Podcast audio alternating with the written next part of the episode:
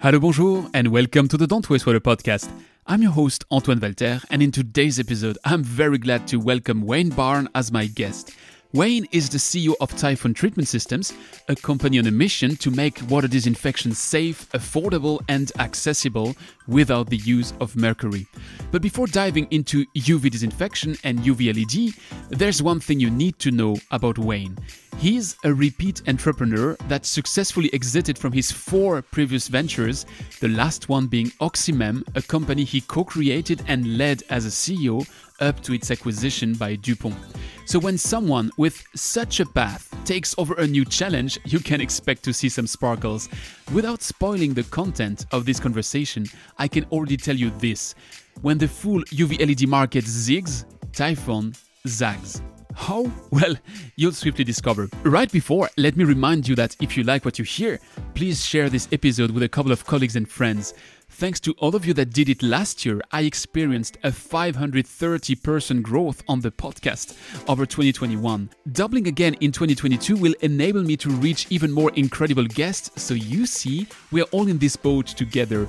Please share it if you like it, and I'll see you on the other side.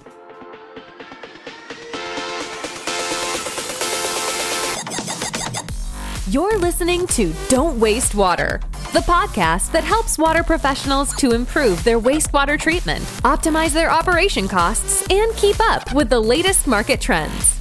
This podcast is brought to you by GF Piping Systems.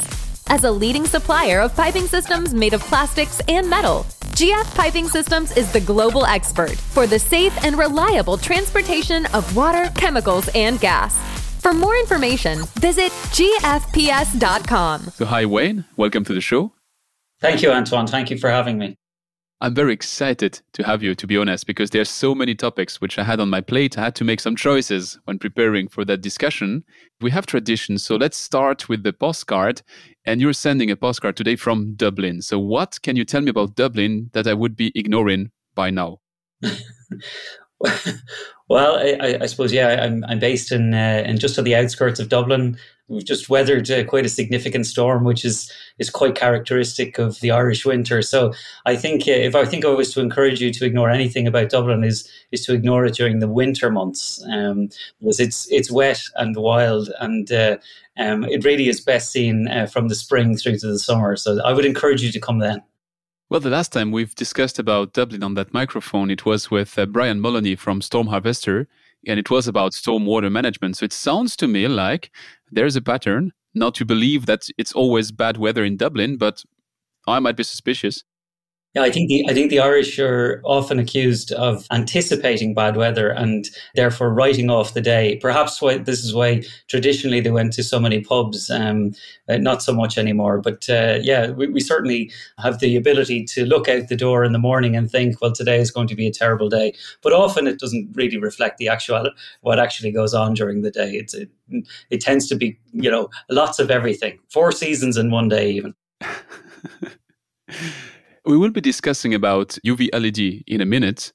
So that's going to be our deep dive and, and what you're doing right now. But right before, I'd like to understand something because when I was looking at your path, there's a concept which I never heard before, which is capital intensive project as a service. And that is linked to what you do with Method Capital Limited. So can you just tell me what that means now, which I picked fully out of context, but can you explain me that? Yeah, okay. So this is something I've been involved with, I suppose, unintentionally initially um, for a long time. A lot of the businesses that I've been involved in for the last 15 years have been capital intensive. And uh, as a consequence, as I've scaled or grown businesses serving the resource efficiency space, I've recognized that there's lots of challenges that you face. And one of those challenges that you typically will face is the risk an end user will typically have to enter into against their balance sheet once they've decided to purchase your technology. And I felt that, you know, that was probably something that I could help with if, if I was going to accelerate the innovation journey for a tech entrepreneur, specifically myself. and I felt that there was probably better ways of utilizing my equity capital, which usually, you know, has the consequence of reducing the founder position significantly when you burn through your equity capital. So I, I came up with the idea that actually there would be um, the possibility of matching capital with projects that still had a high degree of technical risk. But so long as the appropriate counterparties could enter into an agreement which clearly set out the KPIs or the deliverables, then there was no reason why you couldn't take a capital heavy product or project and enable it in much the same way as we enter into service agreements. So the balance of risk then moves to the provider of that capital, and the tech innovator is then allowed a pathway to still enter into what feels like a capital purchase. And the end user enters into something that doesn't have the technical risk on the balance sheet, but all of the advantages that come along with that particular technical option from day one, month one. Out of that idea was born Method Capital. But why would Method Capital take the risk? What is the trigger? Well, I, I suppose, look, like everyone, um, it's always a race to be second, right? Um, so we're not suggesting for a minute that we would enter blindly into, you know, contractual arrangements with untested technologies. What we are willing to do is enter into contracts with um, technologies that are proven at a particular scale and if, if that scale opportunity with an end user is 5, 10x, maybe even sometimes 20x, then that's the risk that Method Capital would be willing to take. Are you focusing on the water sector or is it more agnostic? It's definitely wider than the water sector and, and certainly um, you know talks to uh, specifically resource efficiency and sustainability. So water absolutely plays its part and uh, as a non-exec within the business, um, I have an awful lot of contact with the with the water sector, obviously, and so I do find myself corralling and driving um, a lot of uh, entrepreneurs towards that. To my colleague Doug, but you know, certainly, you know, waste to value, waste to energy um, is probably uh, a hotter area. But uh, yeah, it's it's it certainly uh, keeps us busy. So now I'm going to frustrate everybody because, you know, I would have many follow up questions, but I said that those are the topics we don't cover today. So I'm going to switch. You're involved with the Solar Impulse Foundation as well. What do you do there? I'm no longer active with Solar Impulse, but for a period of my life where I had time, um, I actually worked with them as one of their solution experts. So I basically in, invested time in helping them validate, um, I suppose, applications from various companies who are seeking to get the uh, Solar Impulse badge. And, and that was quite a, a body of work, as you could imagine, to get to over a thousand solutions. So that was my involvement and uh, hugely rewarding and very happy to be involved. And I think uh, uh, Bertrand and the team are, are absolutely fantastic. And, and actually, uh, I'm still working with them peripherally with Method Capital as well. I would find it awesome one day to be able to just name drop Bertrand Picard like that. You know, oh, he's awesome. So you get me here. Oh, he is awesome for sure. Yeah. So watch me do that transition from solar to UV. Actually, I know you were in, in Aquatech because I've I've seen you physically there. I don't know if you had the chance to walk the floor like I did, but what, what surprised me when I was walking the floor in Aquatech is that I've seen so many different UV technology suppliers. And that was a surprise to me because you usually know the big names Trojan, Suez, Xylem, just to, to name a few. But I was just wondering, you know, it was much more crowded than, than, than that. So, th- so there were like eight, nine, ten different brands. And I was struggling to find what was different from one to the other. And I've been discussing with, with Paul O'Callaghan on that microphone about his dynamics of water innovation thesis. And he has a strong example of the UV technology. And he says the UV technology took some decades to be adopted, but was in the middle of the market in, in the mid 80s and is, is really a major technology since the 2000s. So, why do we still have so many different brands trying to have different approaches? Do, do you have a rationale for that? Yeah, I, I suppose UV I think it's very clear to everyone, you know, that it's a really important contributor to um, safe drinking water um, certainly for the last 25 plus years. So th- th- I don't think there's any uh, challenge or, or, or, issue with people's understanding of, of how it's how it's contributed.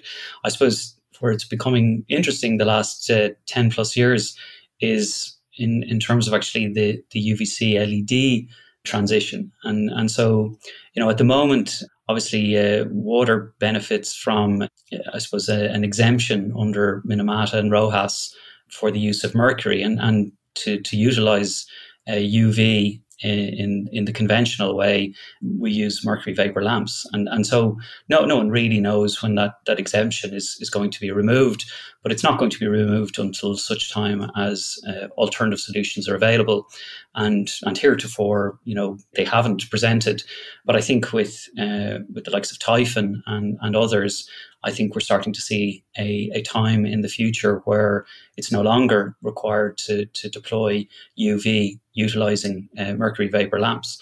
Um, so I, I think that what you're seeing evident in, in Aquatech is the start of that significant transition. So you, you would have seen an awful lot of the UVC LED manufacturers. So the supply chain was was clearly on show, as were uh, the conventional distributors and manufacturers of conventional solutions. So I, I think you're starting to see a recognition that the transition is taking place. Most actively, obviously, at the, the lower end of the scale. So point of use is is really uh, it's a new market for the most part, and that's really where UVC LED got its first significant toehold in, in the market. Uh, so obviously to, to put a, a, small number of LEDs in a point of use application is relatively straightforward. It doesn't come under, you know, some of the more regulated aspects of municipal grade disinfection. And you have now seen those uh, same suppliers move from point of use up into point of entry. I think that that's the explanation I would give you. There's a lot to unpack in that explanation. So uh, first, you've mentioned Typhon. Maybe we shall say that Typhon is the company you're you're heading right now. We'll come back to Typhon in a second. I'd just like to understand your starting point. So you were mentioning this mercury lamp. So that is currently what is used by, I would say, most of the players on the market. But I, I think most is is even an understatement. It's really everyone is using mercury vapor lamp. So why do they use that? And you've you've touched a bit on the problem with that, but what is really the problem with these mercury vapor lamps? Yeah, um, well, well, I, I, suppose the problem is exactly as you defined it: is the fact that they contain mercury. that, that is the only issue, really, um, that forces a transition. There are other less dramatic uh, issues. Um, you know, um, obviously they're high energy consumers. They represent really, I suppose, an analog system that's been available for, as I say, around a quarter of a century.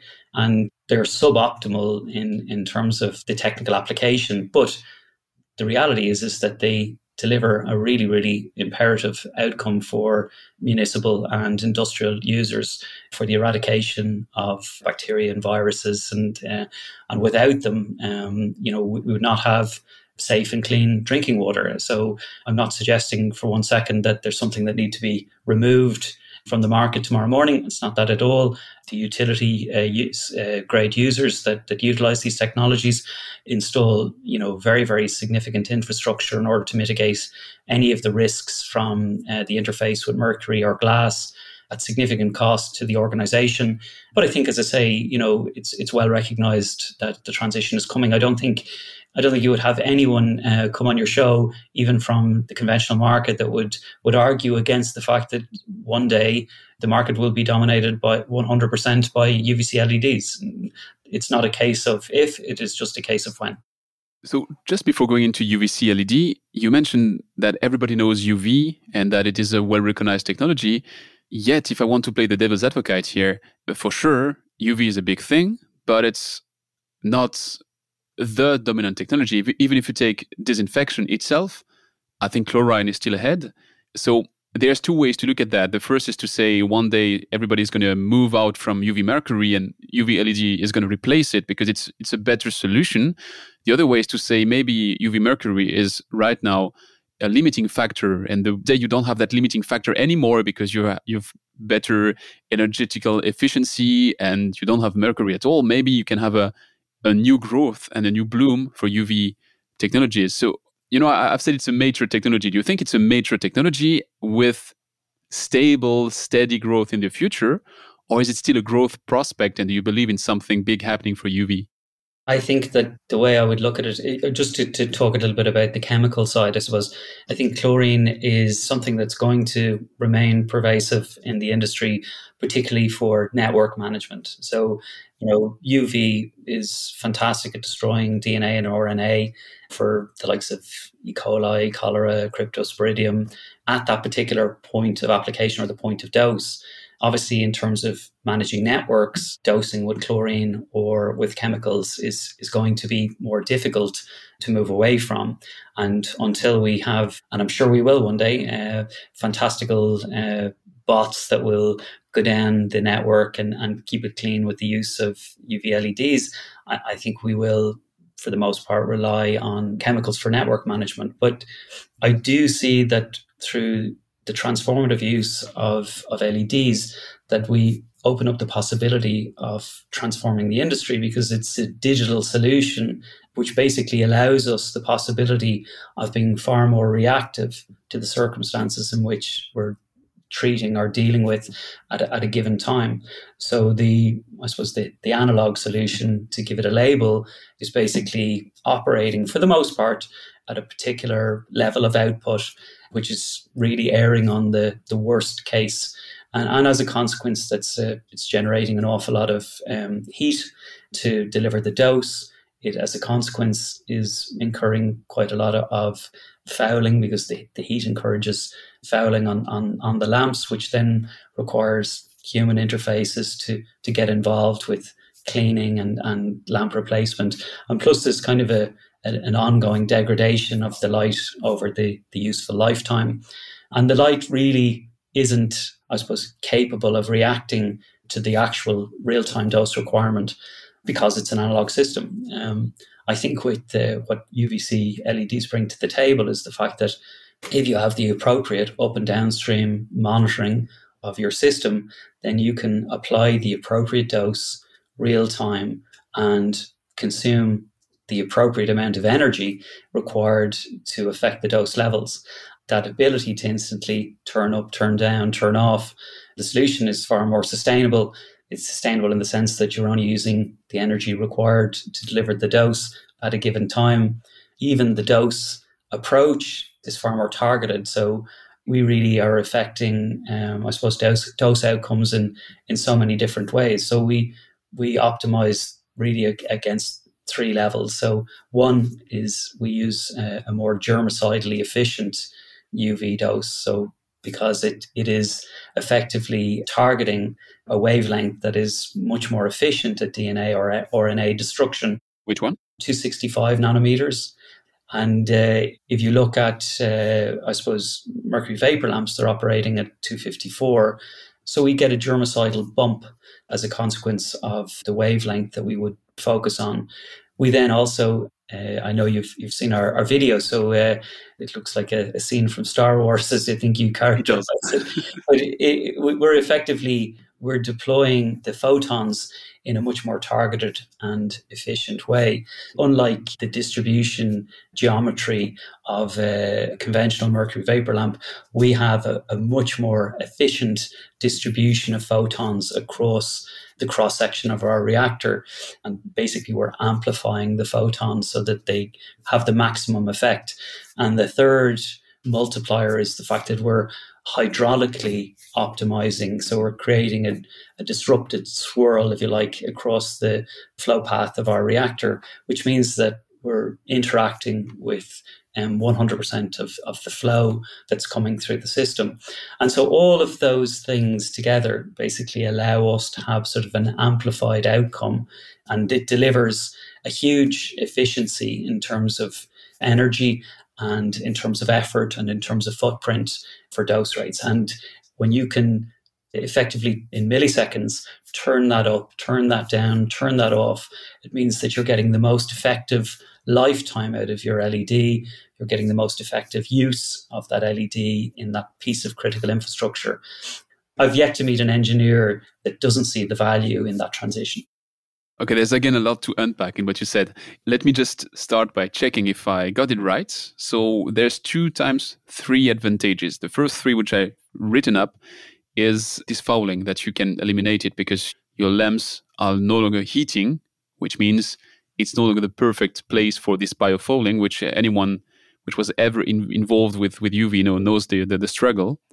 The second is the lamp aging, and I remember my time when I was designing UV reactors, you need to take that into account. And then a consultant tells you you have so much lamp aging. So you have to account for that because if it's laid out for 15 years, then you have to still have by these 15 years the same intensity which was needed, which means you over design when you, you, you first build it. And the third is the fixed dose. I mean, if you're using this analog, as you said it, then it is designed once for all. So that was, I would say, the three direct advantages if you replace it one to one. And then you have additional benefits. And I'd like to dig a bit deeper in these additional benefits because you said this germicidal bump because of the specific wavelength you're using, so 265.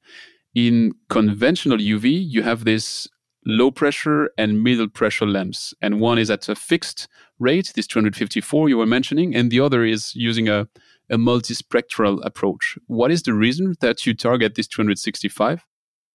It would be disingenuous for me to suggest that the power and output of, of UVC LEDs today are efficient enough and high enough in order to literally begin a practice of, of direct lamp for LED replacement. So we're a, we're a long way away from that. So I suppose Typhon's USP is the fact that we have been able to bridge a fairly cavernous divide between point of use, point of entry, and municipal scale. And so, in order to enter into municipal scale, we're having to amplify the baseline advantages of UVC LEDs today. So the three areas that we give that amplification or deliver that amplification is is around, as I say, germicidal efficiency. So we take a much more targeted delivery, and so every uh, milliwatt of energy that we apply is being delivered against that wavelength. So we get the most efficient use of our photons against the genetic destruction of the viruses and, and bacteria. But really, for me to get that one right, for the layman, really, if you go targeted, that's the maximal efficiency. Where against this this wide wide range, where you would be a bit shooting in all the directions. No, you say you got 265, and that's the maximum efficiency. Yes, very clear.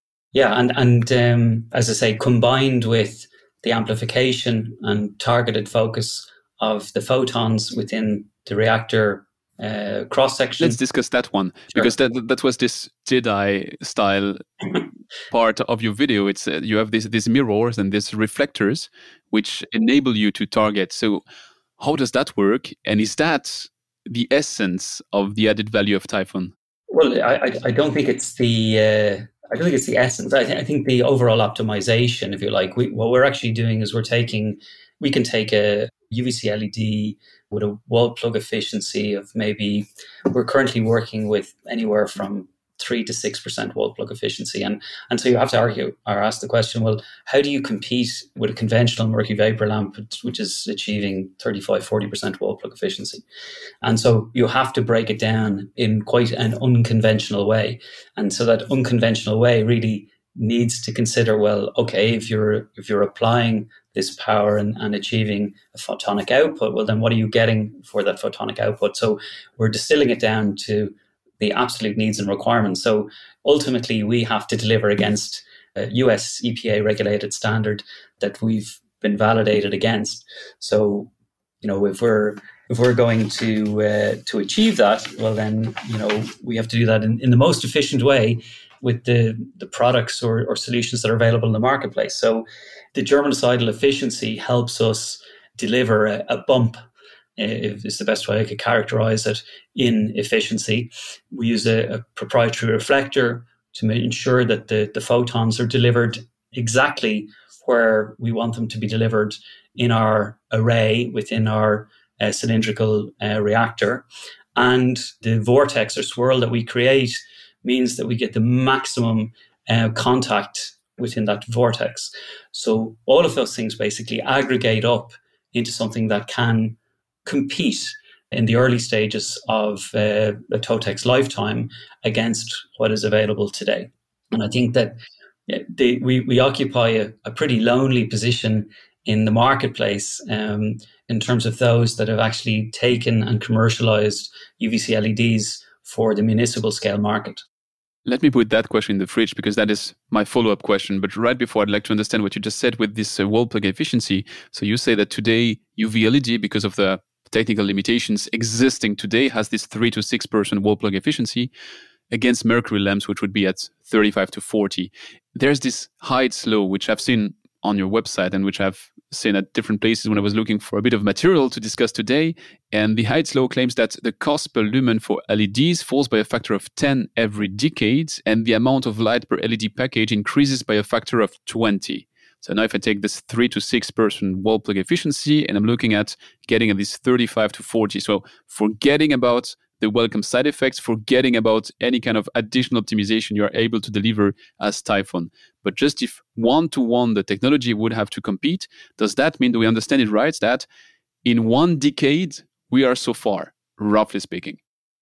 Yeah, I, I think what it shows you is uh, what Haitz law shows you is is that um, you know, in terms of where we've got to today, I think it it certainly is. It lays down a, a, pretty interesting precursor for where we're going over the course of the next ten years and perhaps twenty, and so on and so forth. So I don't think you'd find anyone that would dispute the aggressive transition that occurred within white light um, from you know the tungsten lamps to LEDs.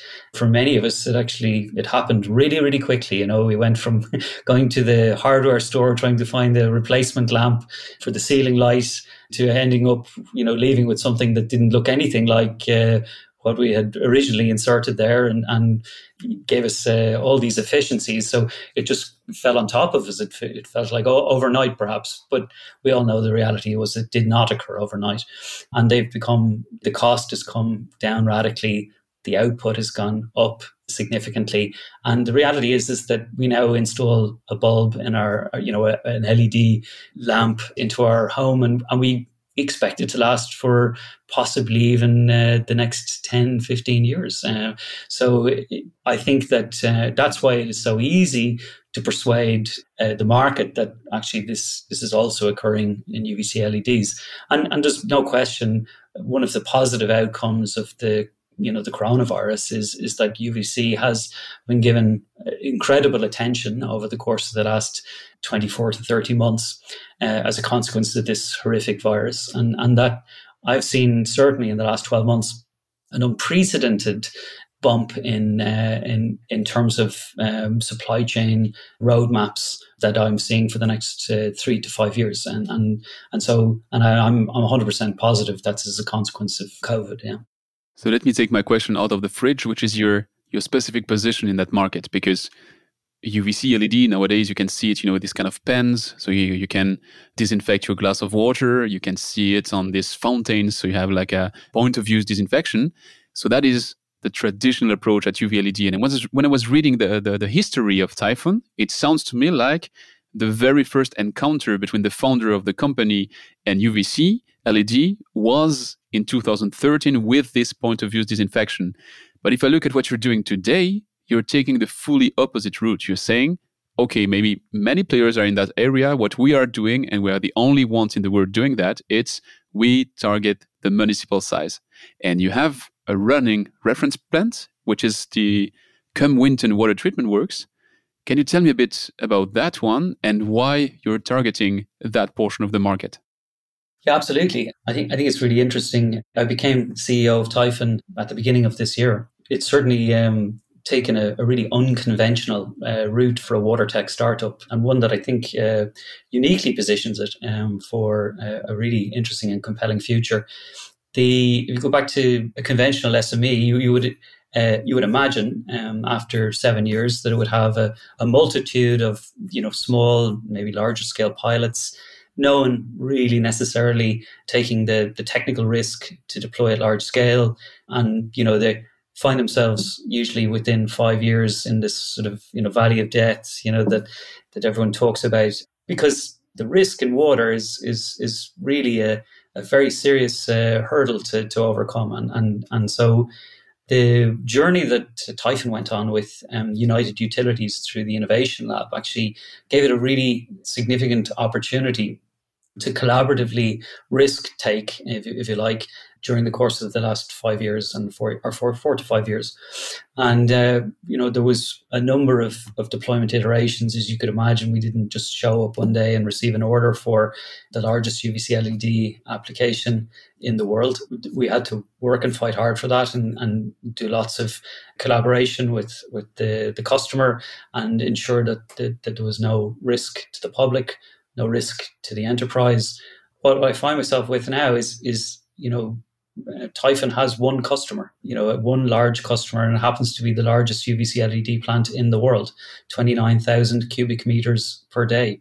So, you know, on any scale, um, that is an enormous uh, treatment works. And I think that, uh, you know, the, the, the principal application is to mitigate against crypto. Cryptosporidium, not cryptocurrency, not just to. to yes, yes. Uh, thank you for qualifying. Sorry, didn't want to, to, to cut the flow. no, no, that's okay. Um, so one one customer, enormous deployment, you know, certainly uh, gives us a platform to consider where we sit in the overall landscape. And when you reflect on the competitors for UVC LED, you find that it's very, very busy at point of use, point of entry. And certainly for the last number of years, I think we would have considered that that gap would have closed considerably and, and maybe even a lot quicker than we would have wanted. But we still find that there's quite a cavernous divide between the scale that we're at and where the, let's say, the, the mass market for UVC LED is. So that affords us some interesting options and opportunities. And it does certainly demonstrate to us, and I think anyone who interfaces with us, that our technology really does amplify the advantages of UVC LED. So our focus is definitely on large scale municipal applications. The system that we have installed there is a six reactor system, and I would say is reflective of probably the lower end of the opportunity that we wish to serve in the future. So I, I think if you were to apply kind of a, a Pareto law to this, we, we, we feel that look, 20% of the uh, of the footprint opportunities globally are likely uh, to account for about 80% of the asset spend. So they're typically serving very large populations and they're the ones that we're most interested in and they're the ones that we think that we can deliver the most value in. Um, and by coincidence, uh, not, it obviously occupies the most amount of LED real estate within those opportunities as well. So we we believe the bigger the LED real estate, the more value we can bring to the table.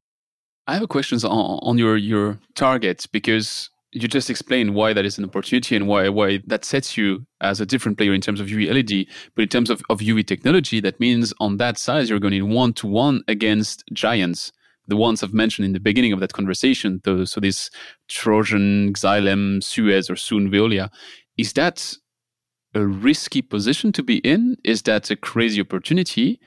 And what's different with Typhon, which makes that you're successful there and they are still somehow stuck with uh, mercury lamps and they, they don't push that, that much the, the, the UV LED opportunity, which might be for them also the future?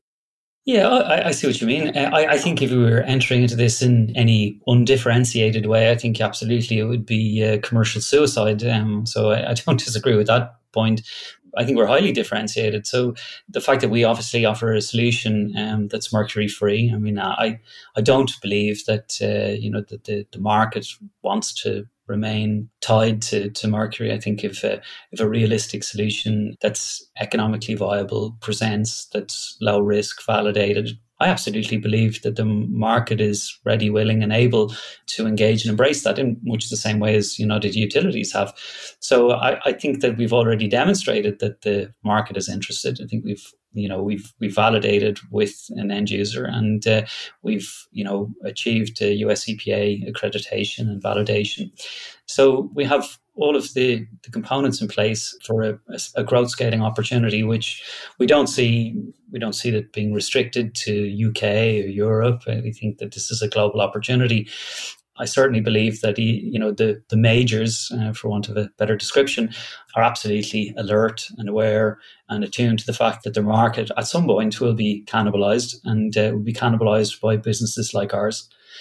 I think it would be unrealistic to imagine that they aren't already considering or engaged in R&D activities which mitigates their market risk in the future. And uh, you know, I, I think that if I was to describe you know Typhon's opportunity in in the, the future it was would be certainly that uh, as soon as a major declares that they're going to move to a mercury free solution I think I think what you would have there is the equivalent of a street fight and I think Typhon would uh, would be a knife. so uh, you always want to be a, a knife in a street fight uh, when when uh, commercial titans are are fighting it out. I think that's a sort of an obvious analogy of what potentially could happen with Typhon in the future. Well, still, let, let me try to translate that one because being a knife is one thing, but w- what you're hinting to is that the day that one of these big players goes and says we are mercury free, uh, they might struggle to do that internally and they might want to grow externally, which means get very close to you and probably make a good offer that you will have the opportunity to refuse because there are three of them and you can up the game. Look, there's no question, but um, and and and we'd be fairly attuned with this, and uh, but you know, obviously some are already have made R&D investments and or are pursuing uh, a course of action that offers them a, a path to a mercury free portfolio in the future. But there are others that have not been quite so proactive, and there's others that have not been quite so successful in terms of their uh, their their R and D roadmap. I think we do still need to have uh, competition at this scale in order to accelerate the market. I think it will be good for the customer. I think it'll be good for Typhon. I think it'll be good for the supply chain. And uh, I see that there's a certain inevitability about what I'm describing there. Perhaps that inevitability is something that we'll come back and talk about in some years to come. But I do see that that absolutely is coming, yeah. Well, when I look at your capital structure right now, you are backed by Saudi Aramco, which is probably the biggest company in the world and you're backed by the, the largest uh, UV LED manufacturer in the world. So, is there a different path which would be possible for you to become the fourth major, which just happens to be UV LED, but could be standing on its own and become the big name next to the ones I've, I've repeated several times now? I think it would be a really big mistake to pursue the strategy that we're pursuing if we imagined that there was only one potential outcome, and that was to to exit to a major. I think there's a very, very significant engagement opportunity for us and, and the end users to deliver a really compelling solution, leveraging some of the tools that I've already described to you at the top of the show. You know, the idea that uh, that we could deliver uh, disinfection, for instance, as a service, I think is a very real one. I think that uh, if you think about the the Totex journey that most most of our customers are considering, it's a 15 to 30 year life cycle. So you've got a really attractive life cycle there with a counterparty that um, is is tier one, and and so I, I, see that that can can translate very easily into um, something that's that's more service orientated, which means that the customer, the end user, can step back from let's say a, a longer return cycle from Totex, and we can we can flatten that and, and give them or deliver value upfront, uh, you know, month one, day one. And so I, I think that we will disrupt this market in more than one way, not just with the UV technology, not just with the control and optimization technologies that we bring to the table, but also with um, more unique business models that, that I think will be account will take more account of the risk that our end users face, and uh, we need to share some of that risk burden in, in order to accelerate the adoption cycle. You've mentioned how Typhon today has one customer one very large and impressive one, but but one. Is it a target for you in the next one two years to expand the customer base? Absolutely. If I was to characterize the projects that we pursue uh, today, um, we pursue, to use a, a, a Google term, uh, moonshot applications. We're always interested in, in pushing the boundaries of, of what's possible with UVC LEDs. Once we've achieved, I suppose, those type of outcomes, then we aggressively work to commoditize that technology and application and to be able to generate it at volume and scale at a low cost base. And that's exactly what we're in the process of doing with the reactor system that you've, you've seen deployed at Cumwhinton. We're also very active on the R&D front. Our next significant customer is actually in Saudi Arabia, Saudi Aramco, and that's actually a, a reuse project. Um, and uh, the without getting into too much detail, it's not something that you would typically find UVC LED uh, solutions orientating towards because they require higher power demands because of the UV UVT concentrations and, and they tend to be a little bit more challenging and trickier. What we want, what we aim to demonstrate in the first half of next year is, is that um, that we can expand uh, our market beyond uh, drinking water disinfection, and we are interested in exploiting light uh, in in the treatment of, of, of water in order to give us better circularity in, in the water sector. Certainly, uh, reuse has, has become a, a, very hot topic in the last 10 years, particularly in water stress regions. So we welcome the opportunities that are afforded us uh, as a consequence of those partnerships that we have with, with Saudi Aramco.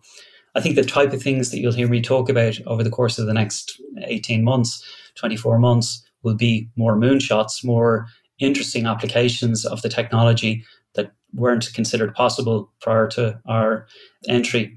I think our scaling journey uh, has absolutely started, and I think you'll be hearing an awful lot more about that, but probably not till 2023. So there's there's a lot of work to do to to mobilize for that. Yeah. So there's a scaling journey ahead, and you explain how there's more than one outcome to this journey. But if I'm looking now specifically at you and your path, you have an incredible history with exits. Because if I believe what I've what I've read, you've successfully exited from four different companies. Is that right?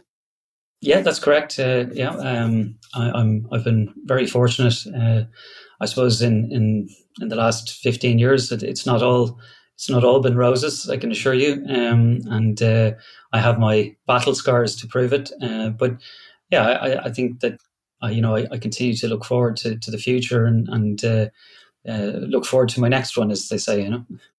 Well, let's discuss one second your your, your last one because you you founded Oxymem and uh, you were the, the CEO of Oxymem until you jumped to Typhon, actually, if, I, I'm right.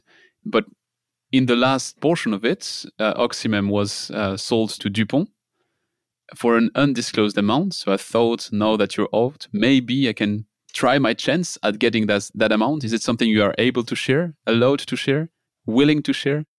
I, I think uh, I still have um, a very good working relationship with, with, with colleagues in DuPont, and uh, you know, it, it's it's something that I've been asked to keep confidential, and, and I will respect that. they still know where no I worries.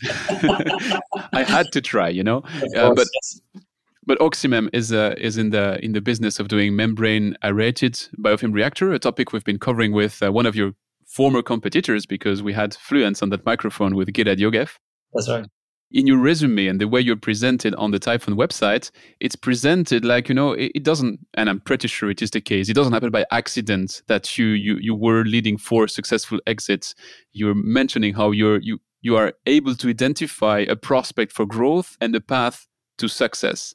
So, what is that special skill that you need in order to repeat success like that. You know, one time can be an accident, a lucky accident, but when you have that track record, you have to have a special sauce. So, what is it? I think you have to really like what you're doing for a start. Um, I think you have to be very passionate about it, and I think you need to, I suppose, you need to be supported by a very special team of people. Certainly, I've recognized uh, for a long time that within the MNC, the multinational space, and I have spent some time there that things move at a much slower pace and I don't enjoy working at a slow pace. So where I've found agility and speed is is basically within startups and it's something that I I really enjoy. I love the diversity. I love you know the ups and the downs, the downs less so, but you know without them you wouldn't have the ups. I love how much of an impact you can have in such a short space of time. I certainly had a very uh, probably my most enjoyable journey with with Oxymem and the team, and uh, was probably the most transformative in that we we spun out something that was was in the lab and and we grew and scaled that and ultimately sold it to a a water major within you know just over six years uh, from from that spin out. So I think if you follow, and I know you do, uh, if you follow Paul Callahan, he, he would tell you that typically that the journey should take about 16 years. So uh, I, I, think I, I, wouldn't suggest for one second that the Oxymem journey is over. But I think you know my involvement uh, had got to a point where it, it could be handed over to someone as competent and capable as DuPont, who I, am absolutely sure will, make it the success that it absolutely can be. Uh, and I think that's a very exciting transition. For you personally, how is it? I mean, you, you've founded Oxymem. You've been six years on that journey, which is an intensive journey, I can imagine, because really, when you're taking from the lab, and as you said, you're going three times faster than the market's average. So it's not like 20% faster, it's three times faster. And after a while, you're out. So you're no longer part of that of that journey. How is it personally? How do you feel about these brands and company you've exited? Is it still something you, which is part of you, which you, you keep contact and everything, or is it new chapter and Typhon is the next big thing? Well, I, I, mean, before I actually set the company up and spun the technology out, I actually worked within the university team for nearly three years. So it, it was almost a 10 year journey. But I think that what you, you do during at the start of the journey is you, you begin with the end in mind. And so you're always trying to consider, you know, what does success look like and, and who is the rightful owner of that technology if, if you imagine the future correctly for it to be uh, for it to, to be pervasive. So dupont would have been certainly uh, you know on our shortlist for rightful owners. And and so when they when they approached us um, with uh, you know within our um, scaling investment journey so they were one of our th- through through the Dow Ventures um, group when they made their initial investment we went in, on a, a four year journey with DuPont or Dow DuPont. And, and so it was kind of a logical outcome. And, and so none of this happened abruptly or, um, you know, nothing came, this wasn't a left of field um, offer. This was something that was negotiated over a long period of time. And the outcome that we hoped and desired, you know, was fulfilled. And, and so at that point, the journey was over. And if you always start with the end in mind, and if you always look at how does success look like, how does success look like for Typhon in five years? I don't think I'd like to reveal my hand there, um, but I, I, I, I, certainly believe that it will be the pervasive technology um, when it comes to, to UVC LED applications. I think already knowing the advantage that we hold over the market, I mean, there's at least you know three, possibly even four years to catch up with what we've achieved. And I'm sure that will, will tighten over time. But I, I certainly think we're out there in the forefront. And, and uh, as a consequence, I, have no doubt that Typhon will be the, the market leader for UVC LED applications five years from now. It is today uh, and will continue to be. Well, Wayne, it's been a fascinating deep dive. Unless I've missed an elephant in that room, I propose to switch to the rapid fire questions.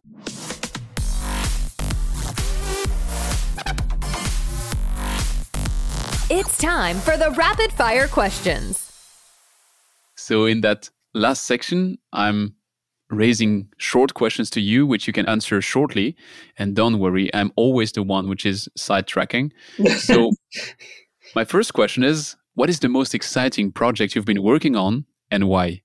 I think the most exciting project that, uh, that we're working on at the moment is um, a technology within Typhon that, that ultimately seeks to serve the micropollutant space. Um, I explained that we have a, a, fairly broad base when it comes to R&D, leveraging light for the treatment of water. So I, I think that certainly I believe in the next um, four years, um, it, it's really, we're going to see an explosive growth in, in, terms of needs and requirements for the market to be served with, with technologies that, that can deal with the micropollutant discharge, particularly uh, from wastewater treatment plants, um, and particularly is that an advanced oxidation process? or what is it? What you're looking at? Yes, absolutely. I mean, we've we've had a long history in AOP, but uh, we're we have a, a nuanced um, approach, which which we're currently working on at the moment. I, I wouldn't like to say too much more, but uh, it's chemical free, and um, I think that uh, we've seen some uh, exciting opportunities already uh, revealed as a consequence of the, the, the journey that we've been on. So that that's an area that I'm I'm very excited about at the moment. I'm trying to build the jigsaw in my head. So it's it's UV based, AOP, and chemical free. So it's not the usual suspect, which is UV peroxide. So um, you cannot reveal what it is. Well, I, I, I, prefer not to. Okay, no, no, no problem. That's okay. Um, but uh, yeah, I, I, th- I think uh, I think AOP has been around for a very long time. I'm really I think hooked. That, uh, yeah, I, I think it's an area that, that is, is going to have to be considered when you think about um, you know what, what's what's going into uh, our, our bathing waters, what's going into our river systems.